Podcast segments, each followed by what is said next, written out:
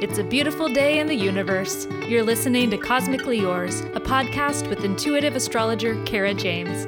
I'm glad you're here. Not just listening in, I'm glad you're here on the planet. The world needs you to claim your brilliance, and in these weekly audio letters, I hope to inspire you to do just that.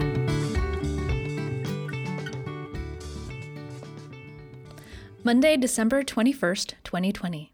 Dear listener, it's a big day in the cosmos. Perhaps you're feeling it. A lot of us have been feeling a lot the last few days. The moon has been in Pisces. We were in a crescent moon. It's a bit of an emotional struggle time. I know it had me in tears for a few minutes yesterday. You know, just the normal existential crisis that pops up now and then. And uh, my son also found me in tears today.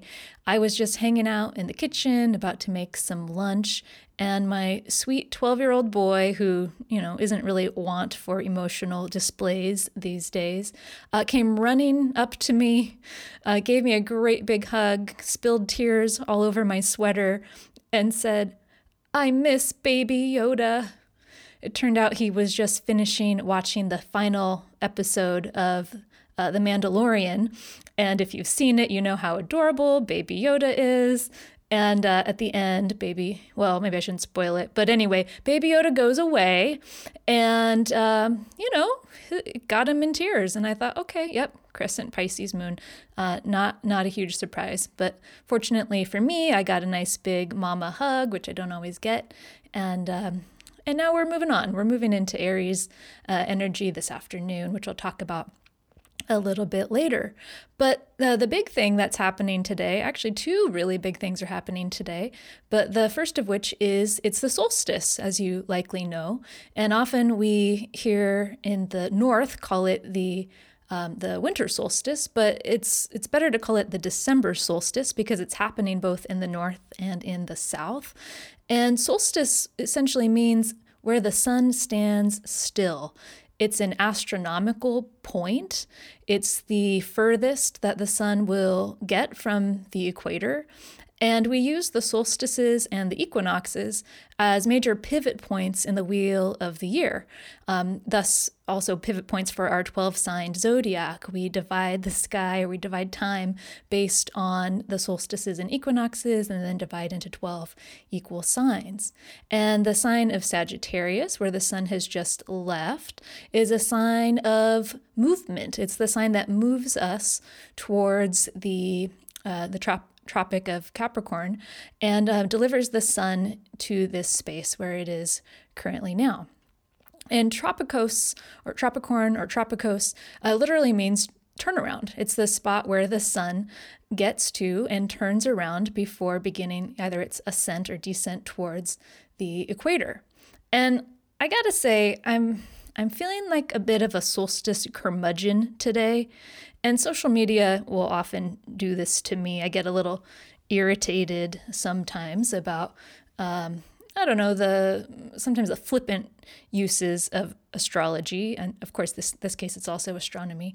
Um, but everybody who's posting about the solstice seems to be already celebrating the return of the light, and frankly, the light doesn't really start growing um, for us here in the north until until tomorrow. I mean, the solstice is the the shortest day for us here in the north, the longest day for those in the south. It's the it's the point of celebrating the extremes, not the change. We can save that change for tomorrow. And as a society, we do glorify the light. You know, any film or um, you know, bit of literature. I mean, the the good guys are are always in white, and the bad guys are in black. Societally, the lighter skin you have, the more privilege you tend to have. You know, uh, we generally in the West have an issue with darkness. We are such a hurried culture, a striving culture. I mean, electricity itself means that we never have to be in darkness. We are never forced to rest. We can burn both ends of the candle as it were. We can run our shops and our workers night and day to increase profit. And, you know, we associate the solar principle with the masculine. Is it surprising at all that the feminine yin darkness has been suppressed in our culture, in our society? And yet, in nature, nothing is meant to grow exponentially. Everything is kept in check, kept in balance. The sun and the moon, the seasons, the predators and prey. Darkness, though, has its own special magic. In darkness, we increase our inner sight. In darkness, we can feel empowered without that risk of being seen. In darkness, we can see the truth of our own being. All things begin in darkness, from the creation of the world to the tiny garden seed to the spark of life within a mother's womb. So let us not rush through the darkness to return to the light. Each has something special to teach us. And if you're in a place of darkness now, um, know that in the deep earthen spaces of your being, there exists in you a quiet incubation something is becoming. This darkness is required for whatever is to grow. And so today, our sun, the king of the sky, the co ruler of our heavens, has reached his farthest journey south of the equator because even sovereigns know their limits. And here the king will rest for three days, neither climbing nor descending. Um, the solstice, the sun stays, the sun sits, the sun rests. And for those of us who seek to live in the rhythms of nature, we are wise too to rest at this time. And in this rest, whether you're experiencing the shortest day in the north or the longest day in the south, we realize that anything contains everything. Today is both the day of greatest darkness and greatest light, depending on your perspective. And of course, as I mentioned, today is not just important due to the solstice. Um, we also have another big, big event Saturn and Jupiter, the largest planets in our solar system, came together uh, today for their every 20 year connection. And you've probably heard about this either here on my show or maybe you've seen articles. And this has been referred to as the Christmas star because it's believed that the Magi, the wise men reported in the Bible, um, that they were following this bright star to find the baby Jesus. And there is some evidence that it may be uh, Saturn and Jupiter, when they come together, they're both bright in their own right, um, create an even brighter star. And Saturn and Jupiter coming together has often marked the shifts in kingdoms when a new king is is coming. And so, of course, you know the Bible, baby Jesus, the, the king that was to come. Now, this coming together of Saturn and Jupiter is an event that you can see in the sky. We've had a hell of a hard time seeing it here in Portland the last few days. Um, of course, we've been covered in clouds, as we often are, and I was grateful to be able to see it some weeks in advance, that Saturn and Jupiter are getting closer and closer together. But hopefully, you have a, a view of, of this event in your skies. Um, just as of today, they well, they made a connection this morning. Um, and you know, shortly thereafter, Jupiter is a faster moving planet. So Jupiter has now outpaced Saturn. So you'll be able to start to see that shift um, in the heavens as well.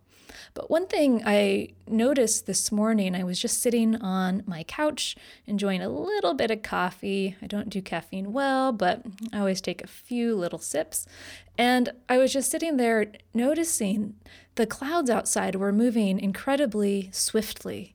I don't know if you saw that or if that was happening in your neck of the woods, but it was really arresting to look up and notice uh, how how fast the clouds were moving. And I just thought the winds of change are here.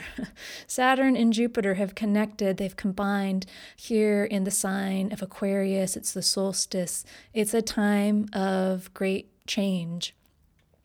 Now, when Saturn and Jupiter come together, there's a bit of a push pull.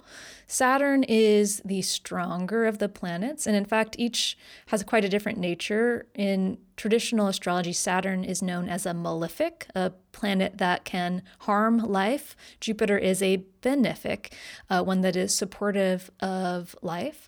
So they're they're quite different from one another. They are somewhat at odds. Um, so there's this kind of push pull energy because Jupiter is known to expand uh, and expose, and Saturn is a planet that constricts and contracts. So there's a bit of creative tension that's born uh, out of these two coming together uh, and tugging tugging over one another.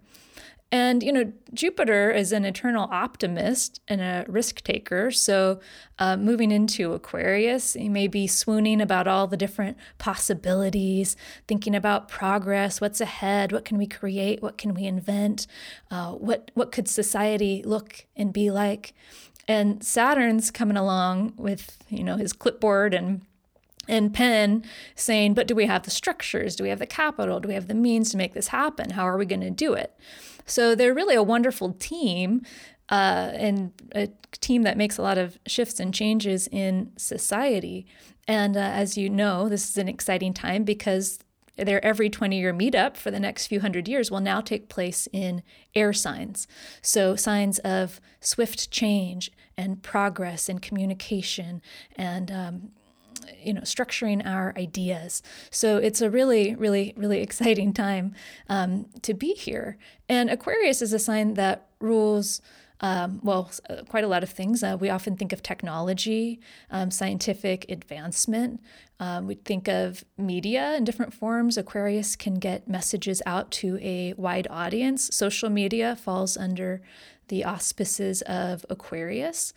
And so these are these are areas where we may see growth. We may also see restriction and regulation, um, but there's a lot of focus that will be here, you know, in the sign of Aquarius for the next few years. And there's going to be some tension as we move through 2021 between this air energy, the sky energy of Aquarius, and the earth energy of Taurus. There will be a number of squares, which is a tense aspect uh, between Saturn and Uranus in these signs. And, you know, I've, I've been thinking about well, I shouldn't say I've been thinking today. I started thinking about uh, a children's book that you may have seen, uh, written by Leo Lionni, the story of Frederick the Mouse. Um, it's got a cute little mouse on the cover holding a flower. You may remember that image. And I love children's books, I will say. It was one of my goals long ago to write children's books, and who knows, perhaps that will come back someday. But I have a huge, huge love of children's books, and um, Leo Lionni, author and illustrator, is just absolutely wonderful. And in this story, Frederick the mouse lives with his fellow friends, and it's you know it's fall, and they're they're all harvesting the nuts and the seeds and all of the different things that they need to be able to survive the winter. And meanwhile, all his friends are gathering and um, doing what they need to do. Frederick is is just walking around, looking at the colors uh, of the trees and of the flowers, and he's you know, you could look at him and go, gosh, he's goofing off. Everybody is gathering what they need, and he's just kind of walking around being a bit of a dreamer and an artist. And so the fellow friends would say, Frederick, what are you doing? And he said, uh, or they said, What are you doing for work? And he said, Well, I do work. I, I gather sun rays for the cold, dark winter days. I gather colors for winter is gray. He says, I'm gathering words for the winter days are long and many and will run out of things to say. So his priorities were quite different from that of his friends. And the story goes they go into their, you know, little cave or crevice where they're spending the winter and they are sustained by all of the little nuts and seeds that the friends had gathered. And when those wear out, when those uh, supplies draw down, the friends say, What about your supplies, Frederick? And he speaks of the sun, and the mice begin to feel warmer. He paints colors into their minds. He shares with them a poem. And these bits of creativity and artistry are what carry them through the final days of winter. And so I'm thinking about this in relation to the tension between Aquarius and Taurus. Um, Taurus is a sign, an earth sign that likes the having a plan, likes knowing what's what's happening, having security and stability. Those are it's like the mice who are gathering the resources that they need to make sure that they can survive the harsh winter. And Aquarius is quite a creative and inventive energy, one that is not particularly concerned with going with the um, with the status quo. And so here's Frederick, a little Aquarian mouse, saying, Well, I am working. I'm just working in a really different way from you. And I'm gathering resources that are equally important, though they might not look that look like that to you. So I'm thinking of this tension between Aquarius and Taurus as, you know, showing up in us in some way this year. And it will, depending on, uh, you know, in different ways, depending on how these energies show up in your chart. So your gifts, your joy this year may be at odds with what sustains you. This new path, this new way of being may look very different from the Taurus plan. And yet, if we work together and we all give each other the space to be radically ourselves, very Aquarian, we can thrive. We can come together as a community. Uh, Frederick wasn't gathering acorns, but he needed acorns. His friends weren't gathering beauty, and yet they needed it when the nights grew dim. So, Aquarius is an energy that helps us show up with our individual strengths to make the world a better place. Ultimately, it is about the community, it is about furthering society in some way, but it requires us to show up as uniquely ourselves. So, this is one of the big themes of the coming year that Saturn and Jupiter are just kicking off, just getting started by moving into Aquarius in the last few days and meeting together today. So look to your chart, see where you have Aquarian energy. Which house? A house is just a way we divide up uh, space uh, in the sky, um, representing different areas of your life. So, depending on where this Aquarian energy is, um, we'll have there'll be some messages around what your where that tension is in your life, that creative tension, and perhaps what you're being asked to do with that. So, take note, take a peek at your chart and ask how can I bring all of myself, all of my genius forward in the next few years? And you will be well, well served. Let's take a look at the rest of the week. Again, there's been a lot going on. We've had a number of planets change signs. Of course, um, the sun today at solstice moved into Capricorn. Um, just yesterday, Mercury moved into Capricorn. So these two planets are conjunct, they are hanging out at the same spot in the zodiac right now. And of course, they're answering to Saturn in Aquarius. So they're getting ready to develop a new a new plan. Um, so today, as I mentioned, we are in the crescent moon energy um, of Pisces, and just in the next half hour, depending when you're listening to this, at 2:32 p.m., the moon moves into Aries. So we kind of can leave a little bit of that woe is me i'm confused what's going on this is this is hard energy into aries which is much more directed and um, and later this afternoon uh, the moon will move into a uh, first quarter moon. So that's a moon of action, of I can do it, I will do it, and I'm going to push, push, push and make it happen.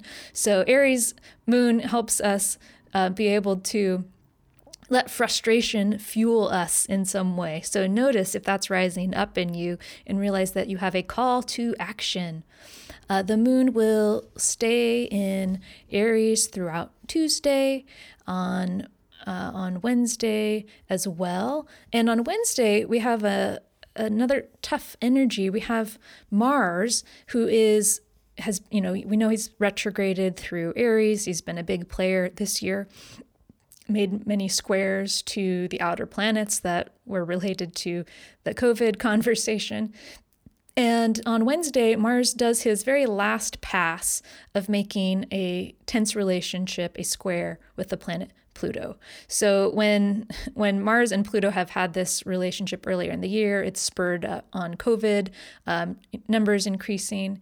Um, you know, lots of lots of different things that we've seen um, with this Mars square, and this is the final one, the final pass um, for Mars to create this tense energy, and then moves on and we'll sail into Taurus um, uh, not too far after. So just watch watch for Wednesday. Just know that there's kind of a completion of the story. Whatever has been stirring in you, if you've had a lot going on in the last six months, um, Wednesday may be kind of the final message, the final push, the final aha of whatever that tension has been about. So take note of Wednesday. Um, on Thursday, early in the morning, 2:55 a.m. Pacific time, uh, the moon will shift into Taurus.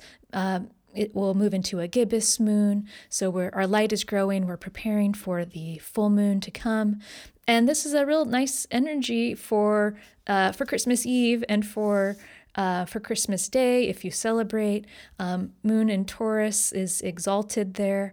So um, it's just a real pleasant place the moon likes to hang out. And it's a nice energy for being with our families, being home, enjoying the pleasures of life. So I'm um, very happy to see the lovely moons that we have um, for our holiday celebrations. And then on um, let's see, on Friday, Moon will still be in Taurus and uh, makes a really nice aspect to Neptune. So there's this kind of sweet, inspired energy. And then the next day, Saturday, the 26th, the Moon will move into Gemini. And again, it's still a gibbous moon. So there's this growth of ideas, um, perfecting uh, what we've been thinking about, what we've been working on. So another um, nice day, Moon will make some trines, first to Pluto, then Saturn and Jupiter. So there's this kind of nice healing balm type of energy amongst the planets that have been um, stirring up a lot in society this year. And on Sunday, the 27th, the moon will remain in Gemini. Um, there's another uh, big thing that day. The uh, sun will trine Uranus, and this will begin to trigger a um, Uranus, who's currently retrograde, going direct on January 14th. So we'll talk more about Uranus in the weeks ahead. But that's some of what's happening in the sky this week. So I wish you a happy solstice, a time of rest and renewal. Of rooting into this Capricorn season, which at its very best is a celebration of the wisdom of the earth, of the feminine. And with that, I wish you well. I remain cosmically yours, Kara James.